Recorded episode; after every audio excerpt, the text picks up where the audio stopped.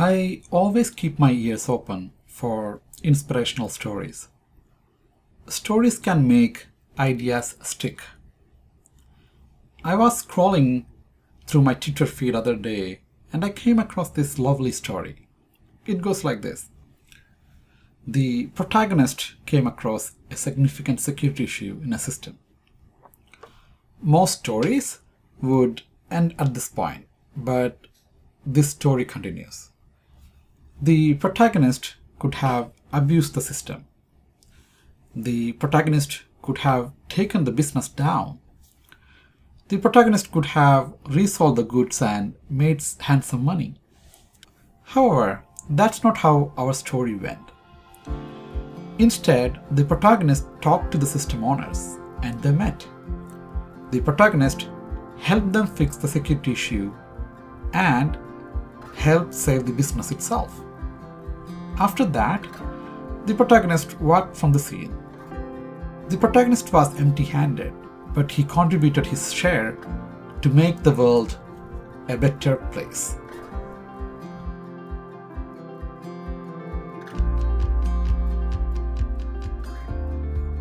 Sanu, thanks a lot for joining our session today. Uh, I came across your recent uh, bug bounty story. That's why we have this session. Unlike uh, many other stories, uh, this one had a twist. Instead of just informing the owner about the security issue, you work with them to mitigate the vulnerability and later uh, remediating it. But we want to hear from you. Like, what's the story and how it panned out? Okay, thanks, Abhi. Thanks, uh, thanks for having me. It's it's good to be here. Um, yeah, the background story of that is um, well during the pandemic. I think we are registering on pretty much all any online courses on uh, on the web. Um, I'm uh, no great. it's a it's pretty much the same uh, same story with me. I'm uh, I, I was actually registering to for a for a for a course that popped up on my screen um, I I mean that's something that I wanted to um, learn and and practice, and it's more of like a sport, and it's not nothing to do with infosec anyways. And the bunch of people, um, young guys, and they, they set up this company probably like a two days back, and it was over the weekend. And I did registration. I had some troubles in registering to that portal and accessing the course. Um, and I noticed, I mean, as usual, right? And we just see what's going on, uh, intercept the request, and see if I'm if my request is getting okay, if the browser is in, interpreting it in a different way than the actual raw request. And I noticed uh, there is a possible issues that I could. Uh, I mean, the the payment gateway was kind of bypassing. It was not well configured uh, in a way, and I'm able to block my my um, training slot just for free. Um, so um, and I know that the the website launched uh, very recently because they announced it on their their social media that hey we are launching this and if you want to join early bird you can just go and register it. And luckily I had um, access to their um, let's say Instagram or their their contacts, their social media contacts, and I just uh, DM them like hey um, I was trying to register and there seems to be a problem. I was able to my payment wasn't done, but I was able to block my my slot. Um, I think you should look into it. And um, I got a response in like in 30 minutes because they were like pretty new and starting, and they were also excited about the new business. Um, and they got they responded me saying that like how did you do it? Um, like this is going to be a problem. Like, can you walk me through about it? So I registered another slot, uh, tell like gave them instruction that if you if you go here step by step and you should be able to block your slot as as a as a student. Um and uh, they said like how how can we stop it? I and i gave them like some instruction like is this is i need to look into like the the more details about it like how the what's the actual issues and what platforms are they using and like have you coded yourself or you you got some code from online or you use any saas platforms? Um, and uh, i gave them instruction that you get invoices and you get the booking slots i think you better you manually verify it um, it's not like automatically like from remote over the call i won't be able to fix this issue um, or I won't be able to know the actual root cause of what's happening. Um, I know what's happening on the on the runtime, but I don't know which code is actually causing the problem. Um, and the other end, uh, they were not really a technical folks, and they were pretty much using a, like a SaaS platforms to uh, use the, I mean, use the SaaS platform for registration purposes or booking purposes. Um, and um, they asked me like, "Hey, uh, would you like to meet up maybe on a Sunday um, uh, for a coffee, and then we can discuss, and you can show me how you did it and help us to, you know, go and find problem uh, a proper solution for it." So I was happy. I was like meeting people uh, is actually a happy time uh, during the lockdown. I went ahead meet them. Um, and uh, i looked into the platforms i looked into the backend and I noticed that this was like a bug they actually they they configured it wrong and there was like they were able to like um, uh, uh, book the the registration uh, book the slots without checking for the for the actual payment and uh, was super simple thing like anybody could do it um, wouldn't require like a very super um, hacking skills to do that. But just came to my my mind and like just shared with them. I helped them to like configure it properly so they fixed it. They i was pretty much the first student to register and there were like two more students were having the same problem in registration and they were they said they were uh, registering it through the backend because they had they were they were kind, kind of figuring out the, the full booking system. Um, and they were happy and they said like what else we can do? And then i said like hey this is what i do for living and and just for my passion also just as a fun hobby also i this is what i do. And uh, gave some gave some tips on um, on uh, like basic web application setup and web application security setup and uh, yeah it was like probably making a couple of friends there uh, tell, tell, tell us your story. How did you get into technology space and how did you get into hacking? Yeah, I mean, again, my, my story starts um, pretty much same like any other late 90s kids. Um, what, how they get into InfoSec uh, wasn't total accident. Never thought InfoSec can be a career option.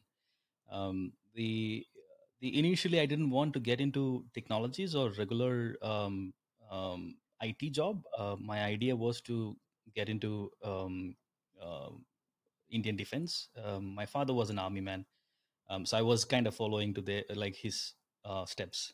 Um, well, he wasn't happy about it. He wasn't allowing me, or rather, like he wasn't very sure whether I I can pull off that. And like any other fathers, like he was very protective protective about his son. Don't want to go into the same hardship uh, what he was doing in the Indian Army. Well, I was very excited about it. I was preparing for Indian um, uh, National Defense Academy called NDA, um, and uh, uh, when when I late realized that okay, he was very sure that he really don't want. Uh, he wanted me to give up at some point, but I was not doing that. And um, the second choice that I had was um, uh, was computers. I liked uh, computers because um, um, the the first introduction to my computer uh, as a kid um, when my schools decided to have a guest lecture on computers, um, teaching the students of um, like sixth or seventh standards on uh, MS DOS. Um, and no kids wanted to actually learn those uh, command line programming, and they wanted to um, get good feedback. The, the guest lecture wanted to get get good good feedback so he decided to give us like games uh, uh, those days it was like a prince of persia 2 and road rash and those games. So i thought computers are like a giant box of giant expensive box to play games. Um, and i wasn't very interested about like that as well. I mean i was just playing games for one hour and then go back to normal routine as a kid.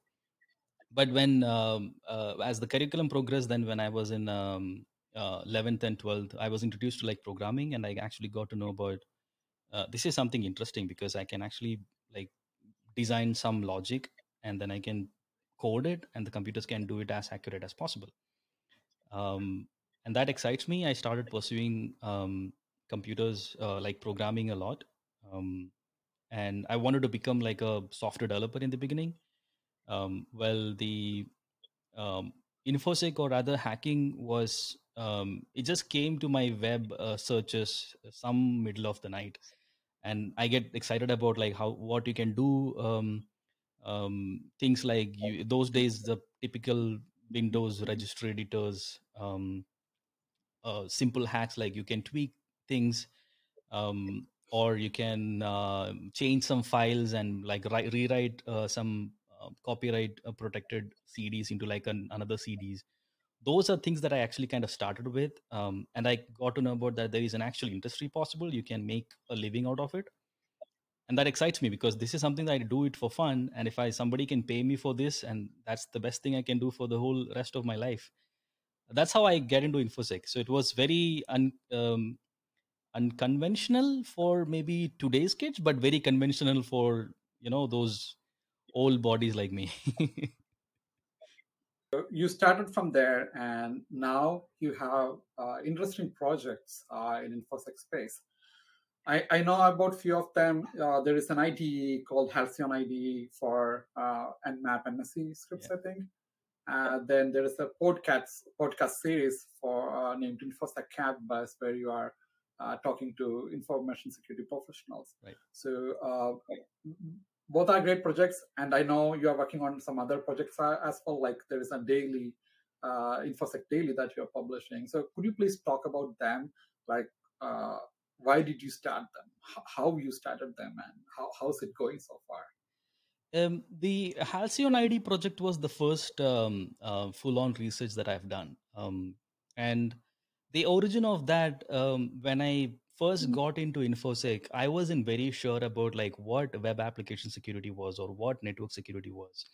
Um, well to be um, honest when my first uh, uh, full on computer security job um, i was interviewed by the boss and i was not at all good and like i was a rejected candidate but he gave me a, ch- a chance for like it will see for a one month um, and see if he can actually improvise it. I was not sure about like what nmap was. I mean I know the basic nmap uh, commands, uh, but I didn't know what these commands meant. Mm. Um, and uh, I started, and the the advice that he gave me was um, go back to a system, um, run those commands, open Wireshark in the background, and actually look into the Wireshark, and you can actually you need to tell the stories of the scan by looking at the packets, and that's how you learn network security. And that was the best advice I could get in the beginning you see things in the core raw format and that's the best way to learn. And that helped me a lot. I started learning nmap and um, i used to write uh, scripts basic scripts and um, there was i mean i dedicate the credit for uh, halcyon ide to a guy called uh, wasim halani. Um, he was one of my colleague. Um, and this happened when i used to give trainings and um, probably from like 9 to 5 or 6 i, I will be giving trainings. Trainings are exhausting um, thing to do because you're physically exhausted you're mentally also exhausted because you're talking for like pretty much like six seven hours. Um, and by the end of the uh, uh, the training i used to sit back my desk and i used to just search. I used to search um, and read about like articles and read about maybe uh, publications on maybe exploit DB or you know things like that and this guy uh, Wasim used to come come behind my my chair and then look into my screen and it's like, but this research is already done. What what you are doing extra? And that's a question that he throw throw at me, and that pisses me off in the beginning because like, dude, I mean, I'm I'm like tired after eight hours of heavy training, and now you're asking like what you did for the whole day. Uh, and but I, it's kind of like a sweet anger. He's a very, very, very sweet person. If anybody's listening to it, don't go mad at Wasim, but he's the sweetest person in the industry that I've ever known. Um, but then I decided that I go back and I write something that probably never written ever before. Um, and because I used to do like Nmap scans and I used to learn about Nmap scans, and he said like, but this is known. This is, everybody does that. Uh, and then I used to write about NSEs, but that didn't didn't imp- uh, impress him, and uh, I decided to like write a, a full blown uh, development ID um, just for writing NSE because at that time there were no um, IDE for writing NSEs. I don't know if any any any UIs are available right now, well, you can write NSEs in any other uh, Notepad++ or Sublimes or any other text editors, but not nothing dedicated for writing NSEs. Um, I wrote the NSEs actually to show to Wasim, um, and he was impressed. And he said like oh this is new. Nobody have written that before. And you could like do it well. I mean you can actually um, explore that area and then you know create like a better IDs because the first first code base was nasty code. I mean my code was like nowhere near to any any college students codes uh, either. It was like a very very nasty code. Uh, but then i thought i i mean i got like some good feedback of that id i started uh, rewriting the code. Um, and uh, yeah the release date that's how the stories of halcyon id originated. So the halcyon id um, i'm probably like announcing it publicly on on your podcast for the first time. Um, i'm rewriting halcyon uh, id uh, to a full new um, uh, experience a development experience because i felt uh, over the years halcyon id's experience have kind of stag uh, like stagnant over the time. Um, you could do you couldn't do much with these ids um, i had some use cases after uh, hearing some feedback from from the communities and i'm um, re- rewriting or rather re-engineering the whole uh, ids and it's it's it's happening in 2022 so next year that's going to be released uh, this is the first announcement i'm doing it in your podcast cool cool cool. Congratulations. Looking forward to that. Yeah. Um, then the um, infosec campus uh, podcast the idea was to speak to um, other tool authors because I was actually doing um, interviews with the tool authors, uh, know about their processes because I had a lot of hesitations and a lot of insecurities when I put out code online. Um, and it's also a, a, sort of breaking out of my own uh, bubble. Like I wasn't not not that kind of like going ahead and then talking to people much. Uh, unless like okay if, if infosec is the same subject then i can talk probably the whole day um, so i thought i'll uh, speak to like some of the tool authors and know about their experience and i i felt that that if if we put out these informations out there i think probably a lot of lot more people will solve their own uh, insecurities and they can relate similar things similar feelings like mine uh, and that's how infosec campus uh, podcast is going on um, i'm doing podcast every uh, month. I think it's like once a month uh, releases happen. And it's also a good uh, routine for me because every month I'm learning about new tools. And there are plenty of them. Infosec, info security tools are like so many of them. So uh, it's a it's a good learning process for me. So it's uh, you could consider that podcast is more of a selfish uh, project for me. I'm learning myself. Uh, but we are also learning uh, on the pro- pro- process as well. Uh, I, I, met uh, like I came to know about many of the information security leaders and uh, from your podcast. Uh, so oh, that's it's good. really helpful. And and uh, what I have seen about your podcast is that it is just not as a podcast and you just letting it go. If you go to the InfoSec Campus website, you can see, hey, what this person did and uh, yeah. and know about them. So th- there is lots of groundwork before the podcast and after the podcast for you i think yeah. Uh, that is that is uh, that is a rare phenomenon in the inform, uh, in, in, the general podcast industry you people you interview people and just let go but that that's not how it is in your in your project oh thanks yeah, thanks talking man. about projects yeah. yeah other other projects uh you want to know about the the mass Um, the other project. Yeah, yeah. The, uh, that's uh, pretty much like a um, um, like a automated services, basically like publishing on.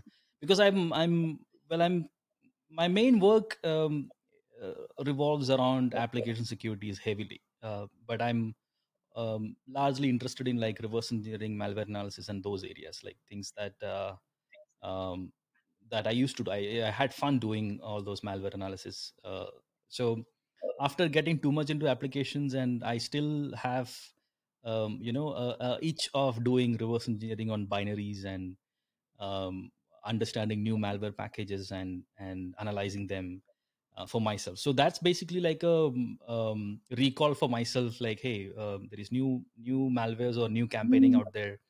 Um, so I spend time in you know reversing those projects and and uh, reversing those binaries and trying to learn, learn myself um, yeah